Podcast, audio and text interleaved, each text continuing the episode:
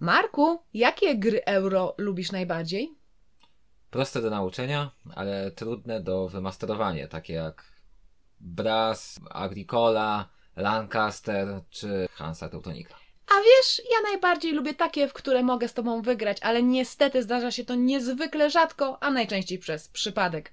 Okej, żenujący żart prowadzącego mamy zaliczony, więc teraz możemy przejść do konkretów. Zapraszamy do kolejnego odcinka podcastu planszówkowego PKS-u, gdzie rozmawiamy o tym, co naprawdę ważne, czyli o grach planszowych, od fanów, dla fanów, o tym, co jest teraz na topie, co jest ważne i o czym mówicie również wy. Dlatego też dzisiaj porozmawiamy o dwóch grach, które naprawdę już chyba wszyscy ograli, wszyscy o nich mówią. Czy wejdziecie na jakąkolwiek grupę, czy na forum, dzielicie się zdjęciami, rozmawiacie o nich, my też musieliśmy się tym zająć. Czyli będziemy rozmawiać o Water Machine, oraz o wiecznej zimie. Zacznijmy od tego, z czym musieliśmy się pogodzić, czyli przede wszystkim z ceną. A zatem czas na kolejny tytuł od Vitala Lacerdy, Weather Machine. I od razu muszę powiedzieć, że Lacerda nie należy do moich ulubionych autorów. Owszem, śledzę co on tam zamierza wydać, jego gry są dobre, niekiedy nawet bardzo dobre, ale czy mogłabym powiedzieć, że kiedykolwiek rzucił mnie na kolana?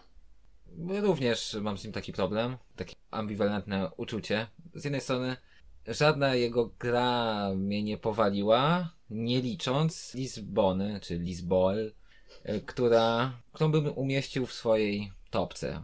Top 10, a nawet może top 5 moich ulubionych gier. No tak, jak teraz przypomniałeś mi o Lizbonie, to jednak muszę się z tego wycofać, że nigdy nie rzucił mnie na kolanach, bo jednak Lizbona to jest też taka gra, która jeżeli ktoś wyciąga na stół, to ja mówię od razu, okay, jestem, siadam z chęcią, po prostu sobie zagram. Nawet nie chodzi o to, że są tam jakieś piękne grafiki i tak dalej, bo niektóre elementy rysowane przez Jana Otula mogłyby być trochę prostsze, czy bardziej takie przejrzyste, ale mimo wszystko gra jest nie dość, że intuicyjna, nie dość, że interesująca, to jeszcze bardzo prosta do zrozumienia, że praktycznie już w pierwszej partii od razu wiadomo o co chodzić i w co iść. No dobra, czasami to punktowanie za budynki może być problematyczne, ale naprawdę komu nie zaproponujemy to, jeżeli nawet nikt nie jest zakochany, to przynajmniej mówi ok, to była dobra rozgrywka, dobrze spędzony czas.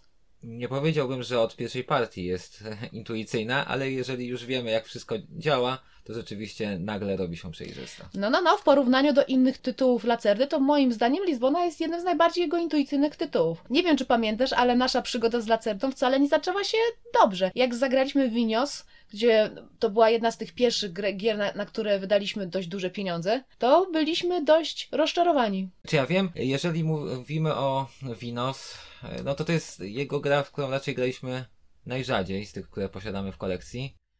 Mi w tej grze przede wszystkim nie podobały się kafelki, które punktują na koniec, a które też pod koniec gry zdobywamy. Nie przepadam za czymś takim w grach.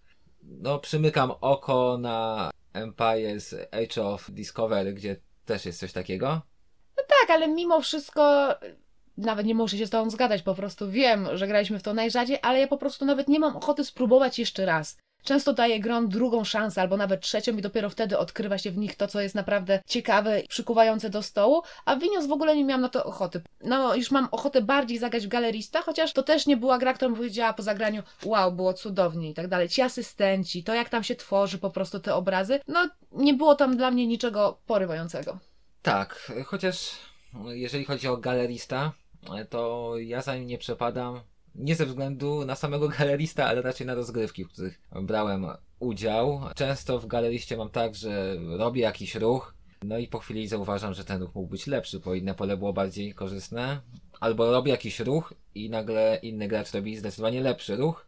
No i tak ta partia trwa, za każdym razem jest tak samo, ja robię ruch, ktoś robi lepszy i na końcu okazuje się, że albo wygrywam, albo jestem drugi i nie ma takiej satysfakcji z rozgrywki, takie co, dlaczego wygrałem. No pewnie niewiele wam to powiedziało o grze, ale ja tak mam i akurat o galeriście jakoś nie mam specjalnego zdania.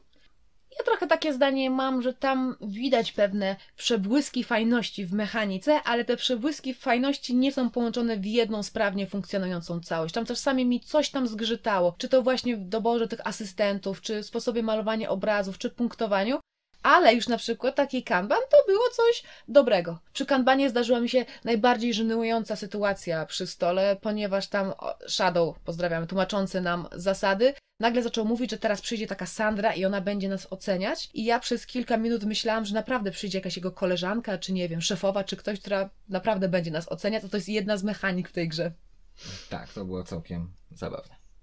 Y, Ale Kanban jest moją drugą ulubioną grą Vitala. Ja jednak zamiast Kanbana na chyba na drugim miejscu postawiłabym, tutaj mogę, możecie podpalić pochodnie i zapłoną stosy, postawiłabym jednak On Mars, który jest zdecydowanie najmniej intuicyjną grą Lacerdy, którą łapie się tak dopiero w połowie rozgrywki i to łapie w tym sensie, że aha, to tak należało w ogóle zrobić i w taki sposób grać. Połączenie tych dwóch jakby tam części tej planety, co tam jest i akcji, które można wykonywać tylko tam albo tam, no to nie jest proste do zrozumienia, ale mimo wszystko miałabym w to ochotę jeszcze sobie troszeczkę pograć, zobaczyć jak to zrobić, no i no mam ochotę na kolejne rozgrywki. A jak ktoś mi zaproponuje galerista, to najpierw się zastanowię, czy jednak nie ma czegoś ciekawszego. Y, Tak, w On Mars również bym chętnie zagrał. Y, W Kanbana również. Co smutne, akurat Kanbana i On Mars niestety w naszej kolekcji nie ma. Co Ale- ża- żałuję. Ale za to mamy Winiosa i galerista, którego nie do końca chce nam się yy, grać. Tak, nawet z tego co pamiętam przy ostatniej rozgrywce w Winos y, stwierdziłem, że po co w to wyciągamy, jak możemy y, Lizbonę. Ale w sumie jak teraz tak gadamy o tym, to nawet bym sobie przypomniał tę grę. No i widzicie, przynajmniej mamy jeden pozytywny skutek tej rozmowy. Robimy sobie plany, w co najbliższym czasie jednak sobie pogramy. Niestety nie udało nam się zagrać jeszcze w CO2 ani w Escape Plan. Co do Escape Planu, to jest ciekawa historia, ponieważ grało w niego bardzo wielu naszych znajomych i każdy z nich mówił, że no, to jest naprawdę koszmarna gra. Niby udaje euro, ale tak naprawdę wszystko jest losowe tam. Przede wszystkim losowe jest to, co zdobywa się na koniec. No i to niszczy całą grę, ale im więcej mi oni o tym opowiadali, tym bardziej chciałabym w to zagrać. Tak, mam zupełnie tak samo, szczególnie jak e, czytałem jakieś tam wątki na forum w, na BGG, to rzeczywiście gra wydaje się interesująca. Jednak jest tak jak Daria mówi, wszyscy nasi znajomi nam tego odradzają. Ale my jednak będziemy odważni i pewnie w końcu zagramy w Escape Plan i pewnie skończy się tak, że gdzieś to kupimy. Ale przejdźmy do dzisiejszego tytułu Vitala Lacerdy, czyli Weather Machine. Przede wszystkim można o nim powiedzieć to, że to jest typowy Lacerda, bo widać tam wiele mechanik, które występowały już wcześniej w jego grach, czy to w Galeriście, w Lizbonie, czy On Mars. I od razu czuć, że to jest właśnie ten autor, trafiliśmy dobrze lub niedobrze. I muszę przyznać, że nie jest on tak intuicyjny jak Lizbona, ale nie jest też tak trudny jak On Mars. Ja owszem na początku byłam trochę zagubiona przy tłumaczeniu zasad w tym sensie, że nie wiedziałam kiedy dostaje się tą nagrodę, kiedy tam robi się ten cytat i tak dalej, ale już w trakcie partii to już wszystko sprawnie szło i, zasady okazały się bardzo proste. Ja mam zupełnie na odwrót. Fakt, że przy tłumaczeniu zasad, akurat ja zasad nigdy nie tłumaczę, tylko słucham. No dobra, czasami mi się zdarza e, tłumaczyć również, ale przy tłumaczeniu zasad rzeczywiście miałem troszeczkę wątpliwości, ale zapytałem się tam o dwie, trzy zasady i już wszystko wiedziałem i jest to jedyna, tak mi się wydaje, jedyna gra Lacerty, gdzie pierwszy ruch podczas pierwszej rozgrywki zrobiłem całkowicie świadomie. Ja bardziej świadomie czułam się w Lizbonie, no ale tutaj się niestety nie zgadzamy. Tak, tak więc nawet szczerze mówiąc bardzo dziwią mnie te głosy o tym, że to jest jego najbardziej komplikowana gra, najtrudniejsza. Nie wiem, czy to jest jakaś, jakiś chwyt marketingowy, czy gracze mają zupełnie inną opinię jak, niż ja. Też jest dużo głosów na temat tego, że tamte mechaniki, czyli te trzy rzeczy, które tak naprawdę się robi, trzy trzy miejsca, gdzie idzie i robi się główne akcje, są zupełnie ze sobą niepowiązane, a ja też tego zupełnie nie czułam, bo owszem, jakby na początku jest rząd, coś tam robimy, zdobywamy surowce i zdobywamy zezwolenia, potem idziemy na fazę badań i też coś tam robimy, badamy tą pogodę, no i na samym końcu walczymy z tą pogodą, ale to jest wszystko powiązane ze sobą mechanicznie, bo najpierw jakby zdobywamy zezwolenia i surowce, później jakby staramy się już zdobyć trochę punktów i mieć te publikacje, aby potem te publikacje przeobrazić walkę z pogodą, więc to akurat wszystko mi się wspinało. Tak, rzeczywiście podczas swojego ruchu ja nawet bym nie powiedział, że mamy trzy miejsca, ale praktycznie można powiedzieć, że mamy dwie możliwości, no bo, znaczy tak, na jednej lokacji stoimy, tak więc tam się nie udamy. Druga lokacja, no to to jest market, gdzie sobie będziemy kupować zasoby. No to tu jest wiadomo, albo potrzebujemy zasobów, albo nie, krótka piłka. I tak naprawdę wyborów mamy dwa. Tak, ale o tym, co teraz mi przypomniałeś, bardzo mi się podobało to, że na samym początku dostajemy tam określoną liczbę tych zezwoleń pudełeczkiem, które pozwolą, magazynowych, które pozwalają nam dokonać zakupów i przed w ogóle rozpoczęciem rozgrywki zaczynamy zakupy i decydujemy się na to, co chcemy robić. Nie dostaniemy jakichś kartoników pod tytułem wybierz dwa i masz tutaj takie zasoby, a na drugim inne, tylko od samego początku decydujemy o tym, co zamierzamy zrobić, co też powoduje ryzyko błędów, co zrobiłam w pierwszej rozgrywce. I co też mi się bardzo podoba, że właśnie e, od tego zaczynamy grę. Jak rzuciłem okiem na ten jakiś wariant dodatkowy dołączany do wariantu jednoosobowego, Mhm. to w ogóle tam jest taki wariant, że dostajemy, można grać z jakimiś kartami, które się dos- dostajemy na początku rozgrywki e, i właśnie to się losowo układa. Kompletnie nie rozumiem po co tak grać. Może będzie fajnie po iluś set rozgrywkach, bo rzeczywiście wtedy to nam może utrudnić grę, jednak ja czegoś takiego nie lubię. Pewnym sensie jestem w stanie to zrozumieć, ponieważ jak już wspomniałam, popełniłam błąd w pierwszej partii i kupiłam sobie wszystko oprócz chemikaliów, które są po potrzebne do dwóch głównych lokacji, gdzie wykonuje się akcje, więc po pierwszym ruchu musiałam zrobić bieda akcję i znowu iść na zakupy, przez to straciłam turę, ale no tak bywa. Tak, y, nawet nie tylko ty to zrobiłaś, tylko jeszcze y, inny gracz również nie kupił y, tych chemikaliów. Kusiło mnie, żeby to powiedzieć wam, ale jako No, zły gracz tak sobie siedziałem i uśmiechałem złośliwie. Tak, całe szczęście, że nie powiedziałeś, że już zaraz, zaraz przegram, ale dzięki tobie pamiętam, że nie siedziałam samotnie w tym bagnie. Ale tak jak już wspomnieliśmy, Weather Machine wcale mi się nie wydaje jakoś taką sk- skrzypiące, że ta mechanika nie jest do końca przemyślana czy połączona. Tu jednak wszystko się ze sobą łączy i wynika. Tak nawet jak ciekawie zostało przemyślane dochodowanie, że dopiero musimy poruszyć tego lewiego, który daje nam też okazję do dodatkowego zarobku zezwoleń. I dopiero wtedy, jak on dojdzie na tamte ostatnie pole, to dopiero jest dochód i my już w końcu dostajemy, och, możemy odetchnąć z ulgą, mamy w końcu jakieś nowe zasoby, jak już wszystko powydawaliśmy. Tak, rzeczywiście te dochodowanie też mi się podobało, ten, że ten pionek się tak przesuwa. A oczywiście przy przesuwaniu jego pionka jeszcze tam dochodzą te małe robociki na tą środkową Tak, planszę. tak, ale już... E, No to jest akurat szczegół. I to też może troszeczkę przeszkodzić w rozgrywce, bo w każdej lokacji, nie licząc sklepu, są tylko trzy pola, na które możemy się udać.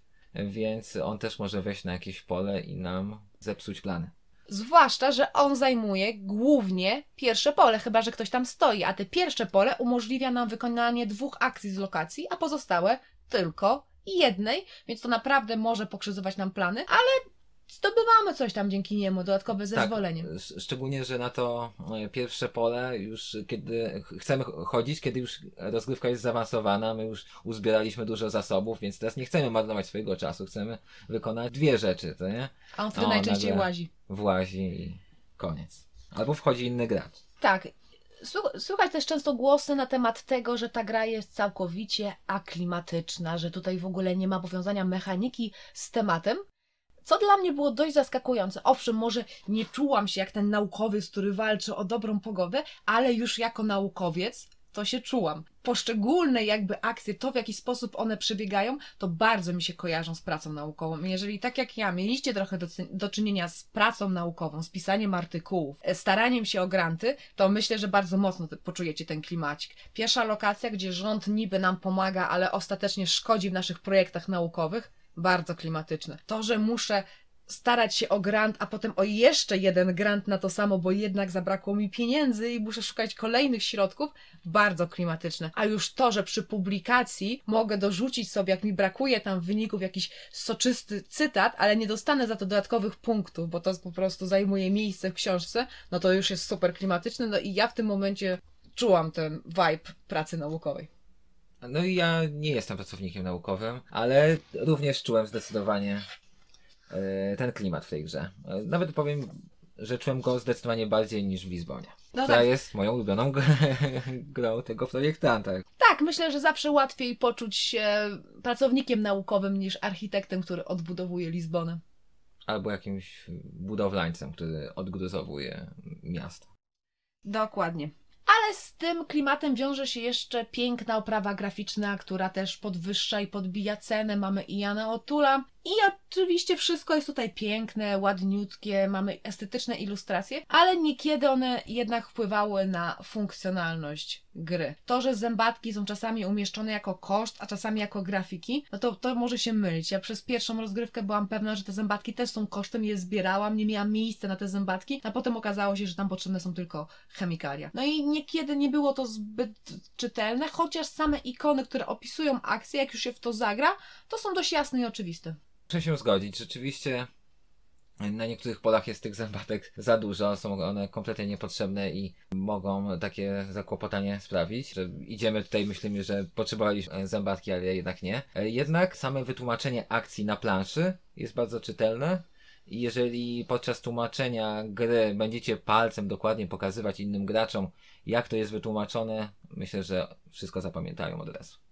A jak już wszystko zapamiętają i zrozumieją, być może zrozumieją też, jak działa tutaj interakcja między graczami. Nie wiem, czy się ze mną zgodzisz, ale tutaj bardzo ważne jest obserwowanie ruchów innych graczy. Niekoniecznie w tym sensie, aby im, nie wiem, zaszkodzić czy zabrać im ten zębat, takich rzeczy tutaj nie ma, ale przez to, jak obserwujemy ich ruchy, to być może nie zrobimy jakichś planów, które nie uda się zrealizować, no bo mniej więcej widać po zasobach i po tym, do czego dążą inni gracze, jaką następną akcję będą chcieli wykonać i wtedy zawsze na przykład warto zmienić kolejność. Tak, rzeczywiście przy pierwszej partii ta kolejność jakoś mnie bardzo nie, nie, interesowała, ale już w kolejnych partiach, kiedy robiłem zakupy, zawsze y, szedłem na pierwsze pole, żeby mieć pewność, że zasoby, które kupiłem, na pewno wykorzystam w tym celu, po co je kupiłem.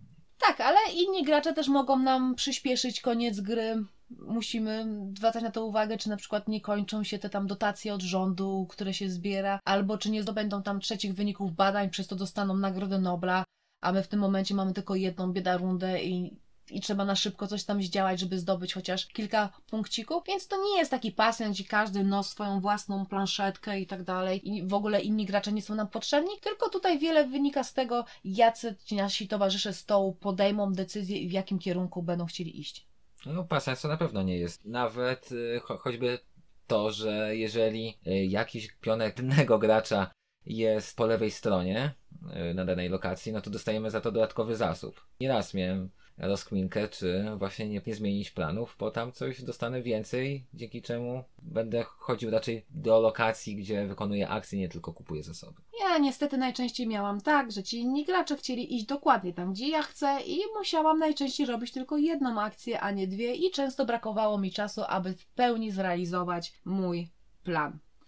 Jednak jak rozmawiamy tak o tych zasobach, to w tym momencie przypełniało mi się, że tam była jedna taka absurdalna zasada, która tak naprawdę nie miała zastosowania, to, że mamy taki swój własny warsztat, który jest taką mini układanką. Musimy tam układać kolejne jego segmenty, żeby wszystko się ze sobą zgadzało i dzięki temu będziemy mogli tam trzymać robociki, zębatki, chemikalia. I przy wypełnianiu właśnie badań i tak dalej można płacić zębatkami tylko z jednego poziomu, ale mimo wszystko w jakikolwiek momencie możemy sobie te zębatki poprzekładać nie? i zreorganizować nasz warsztacik, więc ta zasada absolutnie nie ma sensu i tu ona naprawdę wyglądała jakby była dopchnięta kolanem i nie wiadomo po co i dlaczego. Ona ma pewne zastosowanie, ponieważ jeżeli te warsztaty dobrze poukładasz, no to masz, to one się łączą ze sobą i możesz e, chemikalia też przechowywać, a jeżeli chcesz pójść na te trzecie pole akcji, które nie pamiętam jak się nazywało, e, gdzie to właśnie o którym mówiłaś, gdzie wydajesz te zębatki z jednego poziomu, to ma pewne zastosowania, ponieważ jeżeli układasz warsztat tak, żeby mieć jeden poziom, e, aby wydać te wszystkie zębatki,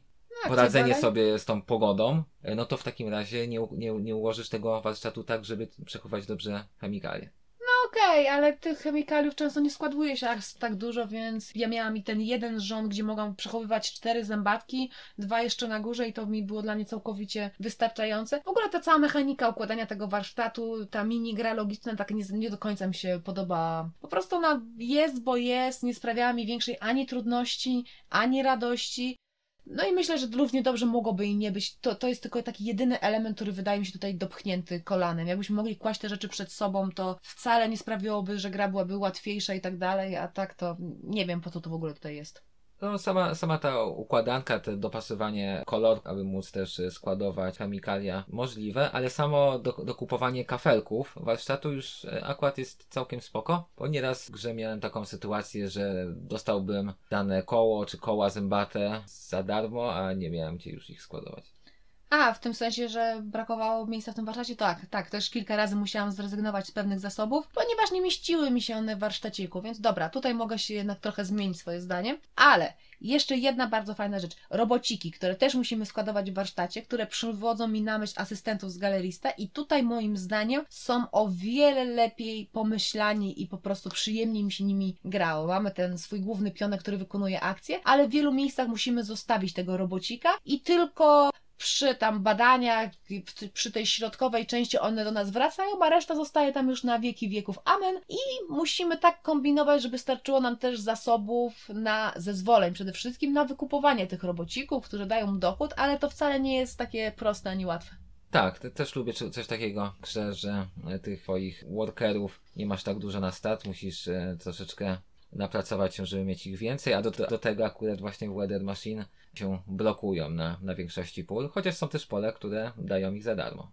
No, prawie za darmo. Tak, nie wiem czy się zgodzisz, bo też można było o tym posłuchać, że tu ta gra jest tylko mieleniem jednych zasobów w drugiej, że tych zasobów jest tyle i w ogóle za dużo ich jest. Ostatecznie dla mnie wcale tych zasobów nie było aż takie mrowie. Są tak naprawdę trzy rodzaje. Mamy chemikalia, zębatki i zezwolenia. Zezwolenia umożliwiają nam wykonywanie akcji. No zębatki i chemikalia, no to już robimy jakieś tam konkretne rzeczy. Badania, walkę z pogodą, czy dostanie dotacji od rządu. I moim zdaniem nie jest to też ani jakieś takie mielenie jednego w drugim, dość łatwo to po prostu opanować, ale jest to połączenie w tym sensie, że na początku mamy tylko jakieś tam fragmenty, elementy tych wszystkich rzeczy, które są potrzebne do badań. Potem zaczynamy pracę intelektualną, która skutkuje nam publikacją, a na samym końcu tę publikację przekuwamy jakieś działania na rzecz klimatu czy tam pogody i dostajemy nagrody, aż do nagrody Nobla. Tak, tych mielenia akurat surowców jedne, w drugie nie czułem aż tak bardzo tak jak mówisz, chociaż samych surowców akurat jest dość sporo, bo okej, okay, mamy tylko zębatki, e, mamy chemikalia i tak dalej, no ale tych zębatek mamy kilka rodzajów, znaczy kilka kolorków, e, chemikaliów też mamy kilka e, kolorków, więc jednak tego się już troszeczkę robi nic dziwnego, że niektórzy gracze mogą poczuć się zagubieni, no i downtime w tej grze naprawdę bywa spory, jeżeli, zwłaszcza jeżeli gra się przy czterech graczach, chociaż to się skraca z kolejnymi partiami, no ale jakiś taki... Wydaje mi się, że akurat u nas było na odwrót. Z kolejnymi partiami właśnie ta rozgrywka się wydłużała, dlatego że jednak czasem się coraz bardziej odkrywa grę, wiadomo jak zdobywać bonusowe akcje, jakie wykorzystać. Podczas pierwszej rozgrywki wydawała mi się gra zdecydowanie łatwiejsza, co jest dość zabawne. Dopiero w kolejnych właśnie zauważyłem, że jednak jest, jest tam co do roboty, co jest trochę rzeczy do przemyślenia. Natomiast dalej nie wydaje mi się, żeby to była najtrudniejsza gra dla, dla Certy. Myślę, że raczej jest ona łatwiejsza niż, niż te, w które graliśmy. Mhm. Może ten czas skrócił się po prostu w mojej głowie świadomości, ponieważ byłam bardziej świadoma tego, co robię i przyjemnie mi się grało, bo nie zastanawiałam się, jak połączyć wszystkie kropki, żeby mi to dało jakąś fajną akcję i kombos. Ale później właśnie, jak już jesteś bardziej zaanfasowany w rozgrywce, nawet pojawiają się te kombosy, które pozwalają nam robić i to, i tamto, to dostajemy za darmo i tak dalej, co jest zawsze bardzo fajne, bo nie ma nic przyjemniejszego od zrobienia takiego ruchu, gdzie wszyscy przy stole, uuu, ale to było dobre. Dokładnie. To jest ta gra, która z każdą rozgrywką, z każdą partią po prostu wydaje się lepsza. Gram za pierwszym razem, to dla mnie to była gra okej, okay, spoko, typowy lacerta, zagram bez bólu, ale wraz z kolejnymi partiami, rozgrywkami i tak dalej, ze zmianą też graczy przy stole, gdzie wtedy gra też wygląda trochę inaczej, bawiłam się coraz lepiej. Tak, mam takie same uczucie. No i tak jak powiedziałem wcześniej, aż chciałbym zagrać e, w jego inne gry. Te, które mamy, czyli no w Lizbonę też zawsze chcę zagrać, ale też właśnie naszła mi ochota na Galerista czy na Winhos, e, ale również Kanban czy, czy nawet e, Onmas. Albo jeszcze Escape Plan. E, Escape Plan fajnie wygląda, choćby dlatego chciałbym w to kiedyś zagrać. Okej, okay, ja bym chciała jeszcze powiedzieć o pewnym aspekcie, który też był dla mnie bardzo spoko, czyli o tym, jak działały te tory grantów i to, że podobnie jak robimy zakupy na samym początku i decydujemy, co chcemy zrobić i w co chcemy iść, to tak samo w trakcie gry decydujemy o to, za co będziemy punktować na koniec. Wtedy robimy sobie to, dokładając żetonik i potem jeszcze raz robimy grancik, żeby odpalać te tory grantowe, bo zazwyczaj te tory jak są w grach, no to po prostu idziemy na nich i zdobywamy jakieś bonusy, a tutaj, żeby dostać te bonusy, to trzeba je jeszcze odpalić. Tak, akurat z tym mam większy problem w tej grze, że e, te czarne znaczniki tych inwestycji zdecydowanie zbyt wolno wydaje. Zawsze mi coś tam zostawało i byłem zły na siebie, że mogłem szybciej zacząć je wydawać, mogłem coś tam więcej zrobić e, i, i rzeczywiście dobrze jest już na start jakieś te, te granty, te punktujące kafelki sobie położyć, bo później jak od, odkręcamy, szczególnie ten środkowy tor, może dać tam sporo e, korzyści. Tak, jakie to jest zawsze zabawne, że tam ja myślę sobie, kurczę, jak jeszcze zdobyć kolejny kafelek inwestycji, bo bym dołożyła to, dołożyłabym jeszcze tam, to coś bym tutaj zrobiła, użyła. Patrzę w lewą stronę, siedzi Marek i ma gdzieś tam skumulowanych i z 15 w ogóle ich nie wydaje, niedołożony, żadny tam żeton punktujący na koniec, takle tam mu szturcham i ja jestem miłym graczem, mówię, ej, a czemu ty tam tego nie robisz? On ty sobie przypomina, że to można robić, dopiero zaczyna dokładać. I co ciekawe, tutaj zdobywa się też bardzo mało punktów na koniec gry. Często w grach euro jest tak, że dobra, no to teraz końcowa buchalteria i możemy sobie wszystko tam pozliczać, za to punkci, za to punkcik. A tutaj zdobywa się za te żetony, za nagrodę Nobla, za tory grantowe i tyle. Resztę trzeba zrobić w trakcie rozgrywki. Pod krew i łzy. No tak, ale za same żetony można zdobyć, to jest po 5, tak? Za mhm. żeton, czyli te same żetony można zrobić 30 za te pola, tam chyba on, za te traki na górze to one tam chyba 7 punktów. 7 najwięcej, tak. Za, za, chyba 2 7 punktują, a jeden chyba mniej.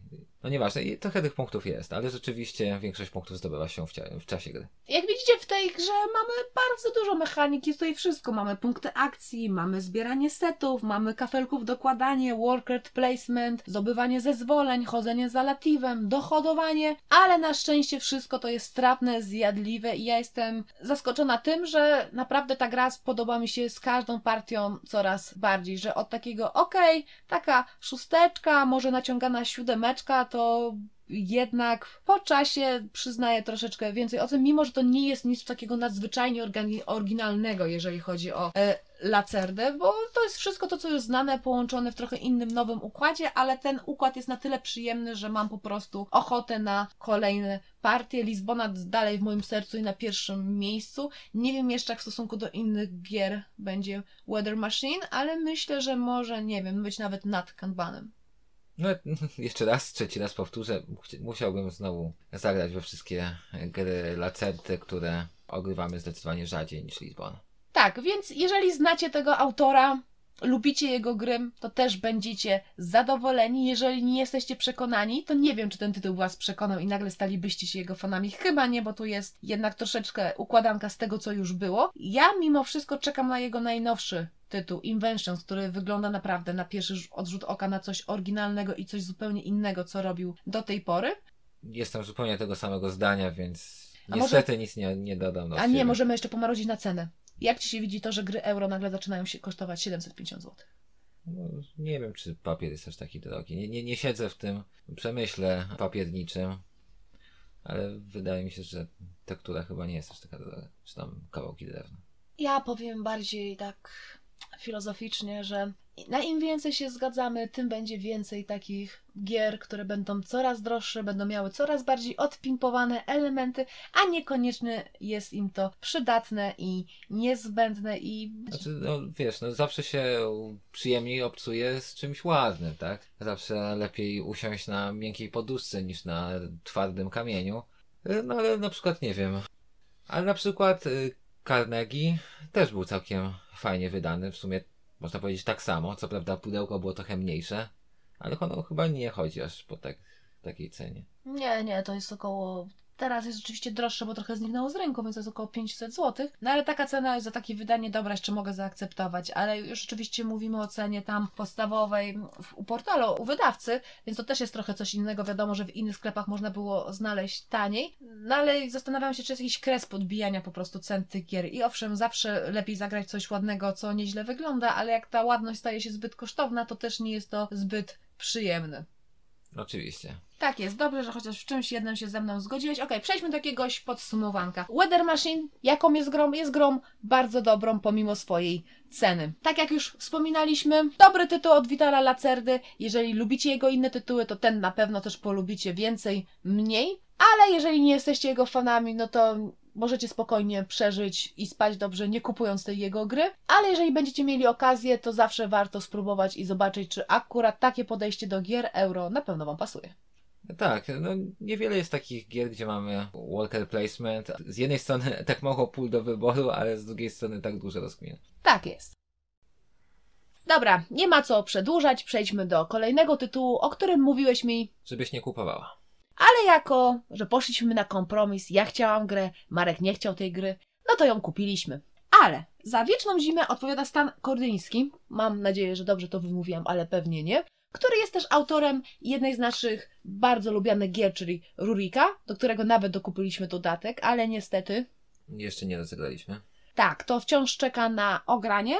Odpowiada też za Lock Up, wydany u nas przez e, Ogry Games. Rurik też miał być chyba wydany po polsku, ale nie wiem, czy to doszło ostatecznie do skutku.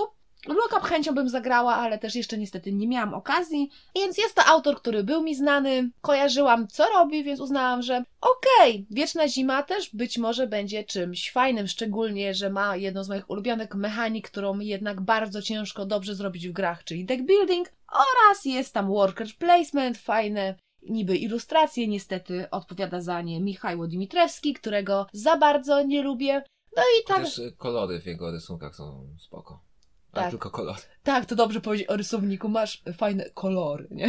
To chyba jeden z gorszych komplementów co do rysownika, ale nieważne. O swoich przygodach z Kickstarterem Wiecznej Zimy, o którym chcieliśmy dla Was zrobić taką mega fajną recenzję, ale Kickstarter przyszedł do nas po wersji retail, gdzie już wszyscy to grali, ogrywali, wypowiedzieli się na ten temat, więc jakiegoś super mega zarąbistego materiału już nie wypadało robić, bo już takie materiały zostały zrobione. Więc dzisiaj chociaż porozmawiajmy sobie o mechanice. Działa. Tak, e, co mogę powiedzieć więcej? No to jest taki średniak średniaków, średniak wśród średniaków. Wszystko tam działa, jest dużo mechanik, ale one są tylko średnie. No. I tak naprawdę jest ich dużo, są one mega proste, ale nie dają żadnego potem przyjemnego uczucia podczas rozgrywki. Znaczy, najlepiej działało mi tam to, że jak ten deck builder niby został połączony z stawianiem swojego workera. Znaczy moim zdaniem ten deck builder tam jest nudny, jak cholera. No co, no te karty, które są stałe, no to no okej, są. No te- te karty, które wychodzą losowo, no.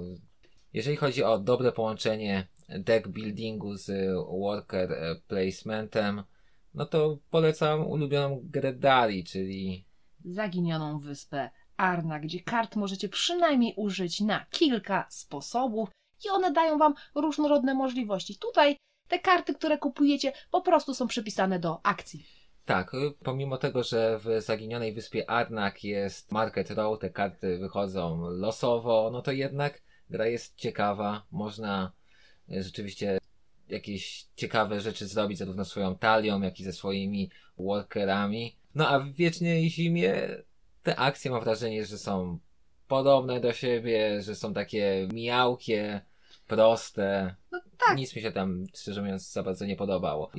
Planszetka, e, która odpowiada za kontrolę terytoriów. e, No, okej, fajne jest to, że te swoje namiociki możemy przerobić w jedną dużą jakąś chałupkę.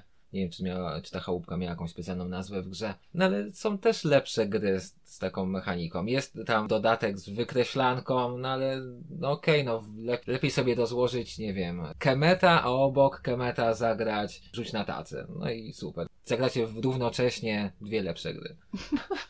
Dokładnie. Ale jeszcze powiem e, konkretnej, bo w Zaginionej Wyspie Arnak tak naprawdę można wygrać kupując 3-4 karty. Ten deck ma być tam cieniutki i naprawdę skondensowany, przypisany pod to, co chcecie zrobić. Tutaj w Wiecznej Zimie ten e, deck building jest bardziej zaawansowany w tym sensie, że kupujecie więcej kart, ale każda karta tak naprawdę odpowiada wzmocnieniu akcji, która znajduje się na planszy i wy to tam przypisujecie. I okej, to działa, ale no jak wspomniał Marek, jest to szalenie nudne. Są też te karty kultury, które mają niby trochę inne umiejętności, dają nam inne rzeczy w grze, jakieś dodatkowe bonusy, ale one tak naprawdę też są do siebie podobne, ulepszają nam po prostu te akcje, ale sprawiają, że zarabiamy więcej zasobów lub mniej płacimy za coś tam, coś tam i tyle.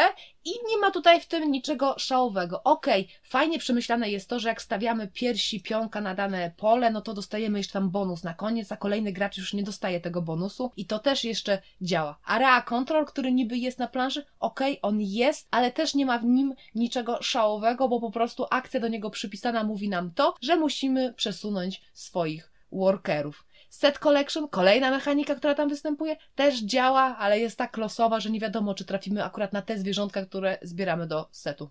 No tak, no a poza tym to jest taka podstawa podstaw, jeżeli chodzi o daną mechanikę, która tam występuje, tak? No set collection polega po prostu na zbieraniu zwierzątek, które będą takie same, no i tam są jeszcze jakieś jokery, tak? No i, i tyle. No, oczywiście możemy te jeszcze zwierzątka przerobić na, Mięsko. na jakieś mięsko czy coś tam innego, no i wtedy nam nie będą działać do, do setów, tak? No i, No i tyle, i, I tyle. Tak naprawdę lepiej, żeby tam były nie 15 mechanik, oczywiście przesadzam w tym momencie, ale trzy mechaniki, ale w jakiś sposób ciekawy, przemyślane. A tutaj jest po prostu tak skumulowanie podstawy, podstaw tych mechanik i nie ma w tym po prostu niczego więcej. A co najgorsze, to jest ta tendencja, która występuje w niektórych współczesnych grach bez, bez prądu, że już nie chodzi o to, żeby mechanika była schludna i elegancka, wszystko się ze sobą łączyło, ale wszystko składało się z takich drobnych minigierek. Idziesz na akcję z płomieniem czy tam z czymś i nagle przechodzisz do wykreślanki, gdzie sobie coś tam skreślasz. Tak, dokładnie.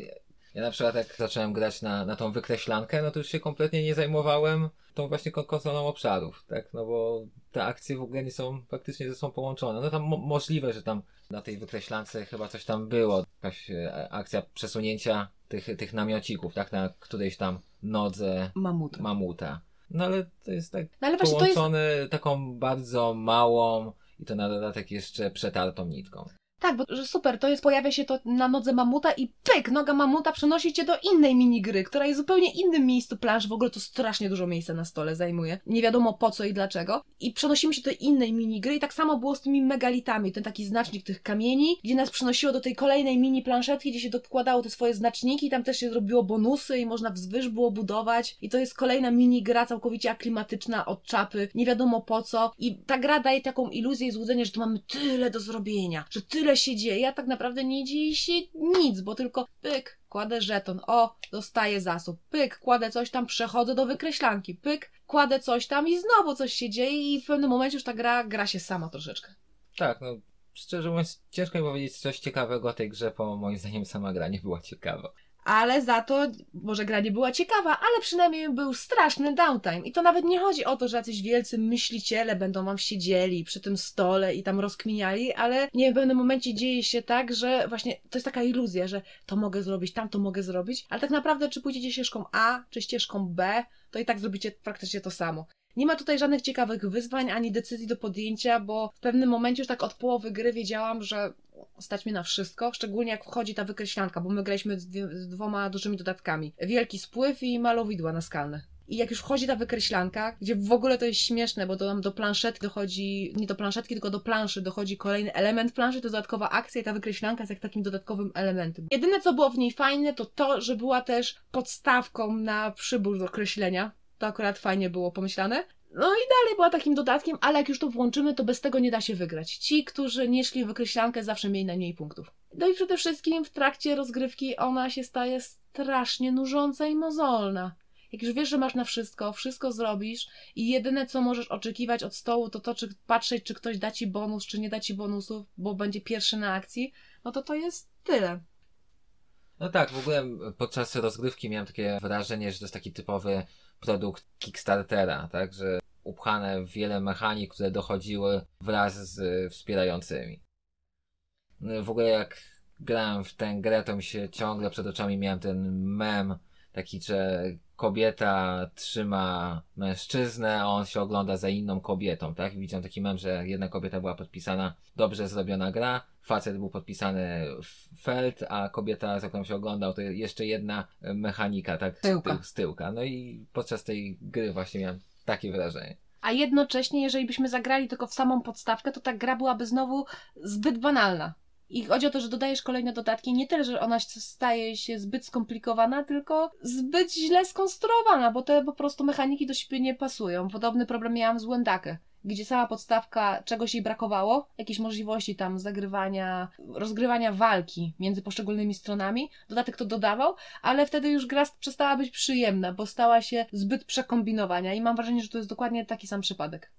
E, Tak, tylko że tej grze, o której wspomniałaś, jednak czułem, że te mechaniki jednak są bardziej ze sobą e, powiązane, bardziej gra jest e, wiem, dobrze skonstruowana. Tak? Tak, mechanika tam jest o wiele lepsza. Tutaj po prostu mamy przegląd przez kolejne progi, progi zdobyte na Kickstarterze, nie? I to z tego, że mamy bardzo ładną figurkę mamuta, bo tutaj muszę dodać, że naprawdę białe figurki z tym łoszem przepięknie wyglądają. Mi się bardzo podobały. Nawet jeżeli były robione na podstawie ilustracji Michała, to one mi się podobały, ale co z tego, że mam tą figureczkę mamuta, która ma jakieś tam zasady, ale o nich w trakcie gry się w ogóle nie pamięta i są zupełnie nieprzydatne, bo nikną w tym, co tak właściwie trzeba tutaj robić, aby zdobyć punkty zwycięstwa. Tak, chociaż e, z drugiej strony, żeby coś tam trochę powiedzieć innego niż Daria, no to rzeczywiście po kilku partiach nie mam wrażenia, że wszystko odkryłem w tej grze, że coś tam mógłbym jeszcze trochę odkryć, ale czy mi się chce? No nie. Zdecydowanie bardziej wolałabym wyciągnąć teransów z Underdarku i znowu sobie zagrać dobry deck builder z planszą, który nie jest przekombinowany, tylko jest po prostu dobrze skrojony. I tak cytyrani wygrywają z wieczną zimą, nawet tym, że chociaż mają market row, na którym losowo wypadają karty, a tutaj są elementy otwartego marketu w wiecznej zimie, to i tak tyrani są o kilka poziomów lepsi od tego tytułu. Dokładnie. Albo po prostu wyciągnąć kilka gier i, i, Tak, i razem, razem zagrać we wszystkie, tak? Wolałbym, nie wiem, zagrać równocześnie w Dominiona, w Kemeta oraz rzuć na tacę. Lepiej bym się bawił nawet przy tym. Tak niektórzy potrafią rozegrać z pamięci, nie wiem, 15 rozgrywek szachowych, no to ja bym wolał sobie w tamte trzy gry z pamięci zagrać. Tak, i każda gra przy innym stole i wtedy mamy podobne doświadczenie do tego, ale mimo wszystko jest ono przyjemniejsze, bo każda gra jest dobrze skonstruowana. Dokładnie. Ja rozumiem, że ona niektórym osobom może się podobać, bo ma proste zasady, proste reguły. E, Daje też takie wrażenie skomplikowania i oczywiście dla początkujących graczy może na początku wydawać się trudna, ale jeżeli zagracie wiele innych tytułów, no to się okaże, że na ich tle wieczna zima po prostu wypada blado, zimowo, nijako. I tak naprawdę nic nie zachęca mnie do kolejnej partii. Szczególnie, że jak już wspomniałam, zajmuje mega dużo miejsca na stole. Graliśmy w kawiarni, to ledwo się na tym ogromnym stole zmieściliśmy. W domu to już w ogóle miałam wrażenie, że zaraz jakąś część będę musiała położyć na sofie, bo inaczej nic mi się tutaj nie pomieści. I ostatecznie tyle przygotowania, czytania tych instrukcji, wpakowania modułów. I ostatecznie każda rozgrywka wygląda tak samo, bo muszę kupić określone karty, bo w tą akcję, w którą idę, to muszę mieć ją rozwiniętą, a karty są tak połączone, że po prostu rozwiniają te akcje. Kupuję to samo, robię to samo i jedyne co się zmienia to to, jakie wypadną karty kultury albo jakie zwierzątka pojawią się do setów. Nic zaraz nic, nic ująć. No, gra to jest taka, no nie wiem, żeby powiedzieć, jest o epoce lodowcowej, więc nie wiem, jest jak taka fajna zimowa pogoda. Macie te, nie wiem, 5 lat, więc wychodzicie, bo chcecie ulepić bałwana, ale jest taki mróz, że śnieg jest tak sypki, że wam nic się nie uda ulepić. Tak tylko patrzycie i na ten śnieg, który zasypuje wasze buty, później kolana, później was i umieracie z nudów.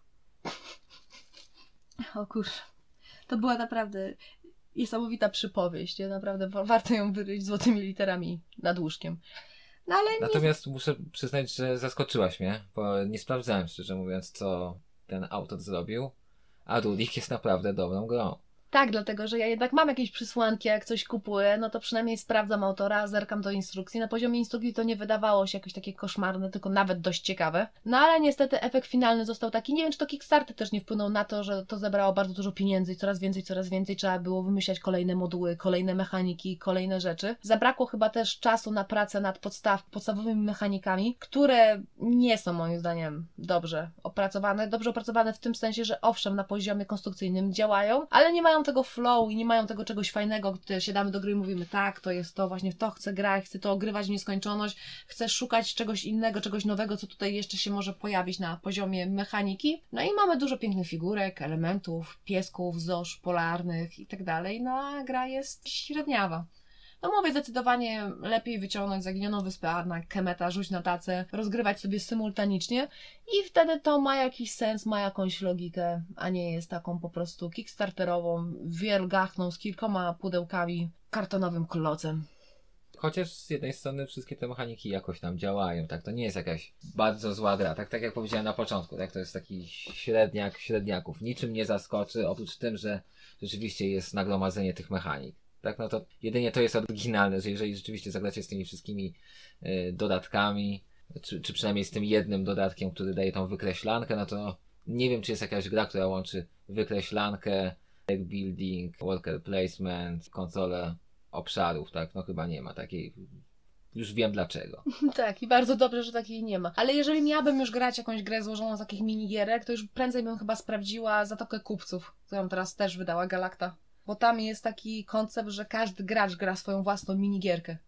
Nie grałam w to, tylko sobie przyglądałam instrukcje, więc nic nie powiem na ten temat. Podobno ta gra też jest taka e, prosta i bardziej rodzinna, ale mimo wszystko dla mnie to już na pierwszy rzut ucha, oka ma więcej sensu, że każdy sobie gra jakąś tam minigierkę, jest inną postacią i w tym momencie coś tam sobie robimy i każdy w inny sposób zarabia te punkty. A tutaj mamy te minigierki, które w każdy może wziąć udział, no i no niestety nie wyszło to za dobrze.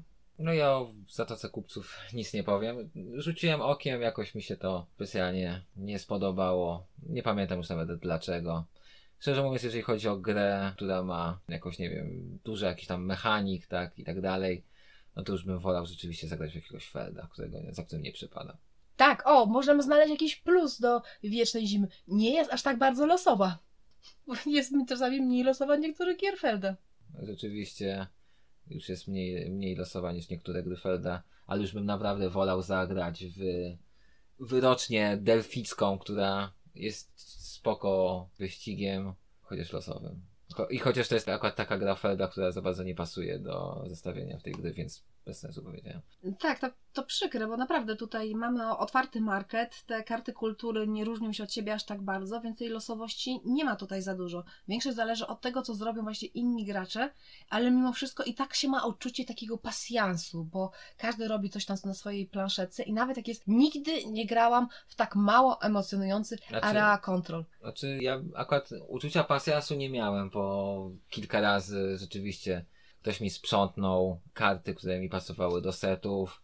Innym razem ty mi wchodziłaś na pole z wykreślanką, akurat ja chciałem pójść na to pole, bo pierwszy gracz tam dostaje ten jakiś e, płomień, tak, który, za pomocą którego zamazuje sobie te koszty. Tak więc uczucia pasjansu aż takiego nie miałem, ale uczucia takiej, że ta gra jest taka rozlazła i no są te różne mechaniki, ale są nudne. Najgorsze jeszcze w tym wszystkim jest to, że macie wrażenie, że jak jest tyle mechanik, często zapominacie jakieś mikrozasadzie przy tej grze, szczególnie jak wprowadzacie kolejne moduły, kolejne karty, które mają osobne zasady, że może wam się to wydawać wszystko takie mega skomplikowane, mega trudne, a to wszystko jest banalne. Banalne mechaniki, ich jest po prostu dużo i to sprawia takie wrażenie skomplikowania. Tak, chociaż no oczywiście, żeby na przykład zrobić całego tego mamuta, tak wykreślić, no to rzeczywiście trzeba tam troszeczkę pogłówkować. No ale jeżeli główkujecie o mamucie, no to już wiadomo, że nie będzie chciało wam się główkować o planszetce z tą rzeką, tak? Bo ona jest przede wszystkim dlatego, że, że jest na drugim końcu stołu, a jej mechaniki są zupełnie inne. Owszem, tak jak wcześniej wspomnieliśmy, mamut też daje przesunięcia, no ale to aż tak bardzo się nie wiąże, jak, jak, jak wygląda na, na pierwszy rzut oka. Tam jadę zawsze na mamucie, zaczynam od tej wykreślanki, ona mi daje świetne bonusy i dzięki temu nie muszę się w ogóle oglądać na tą planszetkę, nawet jeżeli tam jest wielki spływ. Raz miałam tak, że obok mojej tam lokacji startowej były te dwa miejsca z megalitami, gdzie szybko postawiłam sobie osady i mogłam przechodzić do megalitów, które dawały mi kolejne bonusy, dzięki czemu łatwiej było mi robić na mamuta i to się samo nakręcało i, i musiałam kupować dużo kart, tylko te karty do akcji z wykreślanką. I to mi się samo po prostu kręciło, więc ja dlatego miałam takie wrażenie pasjansu, bo to, że ktoś mi tam zajął te pole i tak dalej. I nie sprawiłam, że ta akcja była dla mnie tańsza, to też to dla mnie nie robiło zbyt wielkiej różnicy. W ogóle nie oglądałam się na ten area control i tam raz, dwóch graczy o to walczyło, no i super, ale to było tak mało emocjonujące. W ogóle mnie nie interesowało, że ktoś mi zabrał pole, czy coś mi tam wypchnął, bo okej, spoko, nic, nic mi to nie robi, nic mi się to nie dzieje, bo ona jest taka, to ma tak naprawdę bardzo długą kołdrę. To na wszystko tam zawsze starczy. Jak ktoś nas wywali z tej planszy, no to mogę iść w inne miejsce, żeby zdobyć sobie te zasoby. To pójdę sobie coś innego, kartę sobie dokupię, odrzucę, coś tam zrobię i tyle. Raz mi chyba tylko mięsa zabrakło do wykonania akcji, ale to kilka razy w ciągu całej gry, która trwała niestety aż 4 godziny, więc możecie się domyślić, że nie polecamy wam wiecznej zimy i strasznie się wyżywamy na tej grze, ale po prostu liczyliśmy na coś zupełnie innego, zwłaszcza, że wciąż mieliśmy w serduszkach i głowach bardzo dobrze wrażenia po Ruriku i niestety gra nas rozczarowała po prostu swoją prostotą, małymi opcjami, które tak naprawdę można robić w grze. no dobra, dużo zależy od decyzji innych graczy, ale te decyzje nie są wcale interesujące i powtarzalnością, schematycznością. Po prostu jesteśmy bardzo rozczarowani zakupem. Tak. Szczególnie, że Daria się mnie zapytała, czy to kupić. Oj tam, oj tam, nie pierwszy to zakup, który wtopiłam, ale miałam też dobre zakupy na swoim koncie. Możliwe. Udaje, że ich po prostu nie ma i nie widzi. Ale zawsze możecie spróbować z nami podyskutować. Być może dostrzegacie w tej grze coś, co my w ogóle nie dostrzegamy, albo nie chcemy jakoś uparcie dotrzeć, bo gra rozminęła się z naszymi oczekiwaniami. To z chęcią z wami zawsze podyskutujemy. Oczywiście. Szczególnie, że tak jak Daria wcześniej wspomniała, ja byłem od samego początku na nie. Coś czuję, że ktoś mi będzie coś wypominał przez bardzo, bardzo długi czas. Ale trzeba przyznać, że gra nie jest najgorszym tytułem tego roku, że nasza krytyka trochę jest takim wzajemnym nakręcaniem się, a wręcz trochę znęcaniem nad tym tytułem, bo tak naprawdę największą jego wadą jest to, że to jest taki po prostu średniak, że nie ma nic w tej grze oryginalnego. Niby jest wiele mechanik, jednak te mechaniki są takie miałkie. Oczywiście jest to spowodowane właśnie tym, że jest ich dużo, żeby gra nie była nadmiernie skomplikowana, dlatego poszczególna mechanika jest dość łatwa. Natomiast wydaje mi się, że nie wystarczy po prostu upchnąć dużo mechanik, żeby, żeby gra w dzisiejszych czasach była, była fajna. No jest to taki, tak jak powiedziałem, typowy średnik. Myślę, że to już wszystko od nas na dzisiaj. Dyskutujcie z nami, komentujcie, mówcie, co Wam się podoba, co Wam się nie podoba w naszych materiałach. I oczywiście zapraszamy Was na nasz profil na YouTubie, gdzie znajdziecie najnowsze filmiki z recenzjami. Polecamy zajrzeć, ponieważ szykują się u nas re- recenzje bardzo ciekawych tytułów, które zostały już zapowiedziane po polsku. Jeszcze nie było ich premiery, więc będziecie mogli sprawdzić, czy to jest coś dla Was. A także na naszego Facebooka, gdzie naprawdę na bieżąco i na gorąco mówimy o naszych wrażeniach dotyczących gier, naszych zakupach, planach i o wszystkim to, co jest interesujące. Dziękujemy za uwagę. Żegnajcie. Do zobaczenia.